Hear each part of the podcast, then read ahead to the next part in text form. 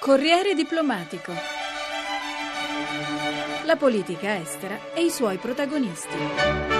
Il dibattito sul programma nucleare iraniano continua a essere al centro dell'attività della politica e della diplomazia internazionale. I paesi del gruppo del cosiddetto 5 più 1, i membri permanenti del Consiglio di sicurezza dell'ONU più la Germania, dopo aver varato sanzioni contro l'Iran che intenderebbe dotarsi della bomba atomica, stanno facendo pressioni su Teheran perché fornisca garanzie sufficienti che il suo programma nucleare ha solo fini pacifici e proprio oggi a Istanbul riprendono i colloqui tra la comunità internazionale e Teheran su questa controversa questione. Vincenzo Mungo ha chiesto a Ettore Greco, direttore generale dell'Istituto Affari Internazionali, se c'è la volontà delle parti di arrivare a un accordo. C'è un scetticismo direi abbastanza diffuso in Occidente stando avanti alle dichiarazioni di molti leader europei e degli Stati Uniti sulla reale possibilità di intavolare delle serie trattative per cercare di fermare il programma nucleare iraniano. Gli occidentali chiederanno parecchio all'Iran, almeno il blocco dell'arricchimento dell'uranio, probabilmente anche il trasferimento dell'uranio arricchito fuori dal paese e lo smantellamento di un impianto nucleare che recentemente è stato denunciato dall'agenzia internazionale per l'energia atomica. È difficile che si possa arrivare a un accordo facilmente su queste richieste, ma la prima verifica che dovranno fare gli occidentali è se l'Iran è seriamente intenzionato a discutere di come riportare sotto controllo il programma nucleare. Ma le altre grandi potenze, soprattutto quelle occidentali, realmente vogliono arrivare ad un accordo con l'Iran o non stanno cercando di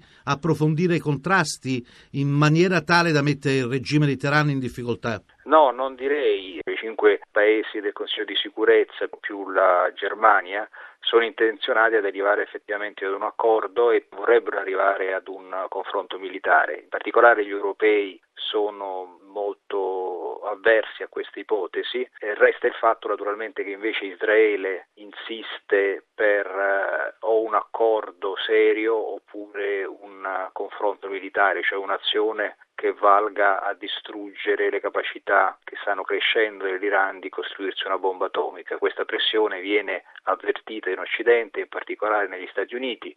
Finora Obama ha detto chiaramente anche al leader Netanyahu di avere pazienza, di aspettare che le sanzioni che sono in atto abbiano effetto e che si tenti la via diplomatica. Resta il fatto ovviamente che l'Iran nel frattempo sta accrescendo le sue capacità e quindi si può arrivare a un punto nel quale in particolare gli Stati Uniti, non tanto gli europei, si decidano, come Obama comunque non ha mai escluso, a avviare un'azione militare o a prendere seriamente in considerazione di attuarla. Ma un'eventuale azione militare potrebbe essere attuata anche senza il consenso dell'ONU? C'è da tenere presente quelli che sono i risvolti al di là di quelli strettamente militari, anche diplomatici. Sarebbe un precedente che farebbe storia per decenni. Sarebbe un precedente molto grave, però va anche detto che, come abbiamo visto anche nella storia recente, gli Stati Uniti quando sono convinti che i loro interessi strategici sono in gioco, a volte non esitano ad agire anche senza avere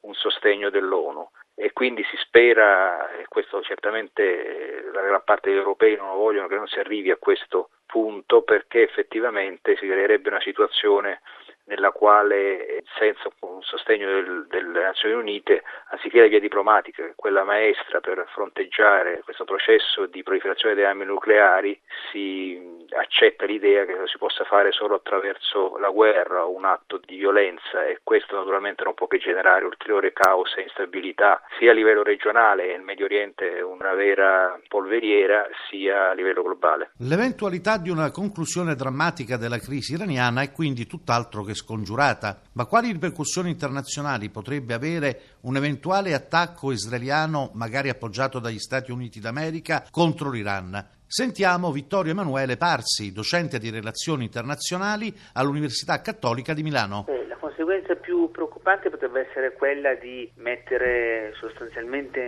in difficoltà tutte le leadership del mondo arabo che in questo momento sia quelle che si sono mantenute salde come gli stati del Golfo che sono in forte crescita di, di prospettive egemoniche sia le nuove leadership che stanno emergendo dalle primavere arabe sarebbero grandemente in difficoltà nel mantenere un atteggiamento tendenzialmente non ostile all'Occidente. Cioè il senso di grande cambiamento, rinnovamento che in questo momento è emerso dal mondo arabo verrebbe cannibalizzato dalla più statica delle questioni del Medio Oriente che è la questione arabo-israeliana. Qualora ci fosse un attacco israeliano magari appoggiato dagli Stati Uniti, non ci sarebbe anche un'eventuale ritorsione iraniana contro i campi petroliferi, contro il traffico petrolifero nel Golfo che potrebbe aggravare la già difficile situazione economica del mondo occidentale? Sì, potrebbe esserci, questa è una delle ragioni per cui sarebbe una cosa assolutamente deleteria un attacco militare nei confronti dell'Iran. Credo che l'unica strada da perseguire sia quello del progressivo inasprimento delle sanzioni, sia quello dell'isolamento politico dell'Iran.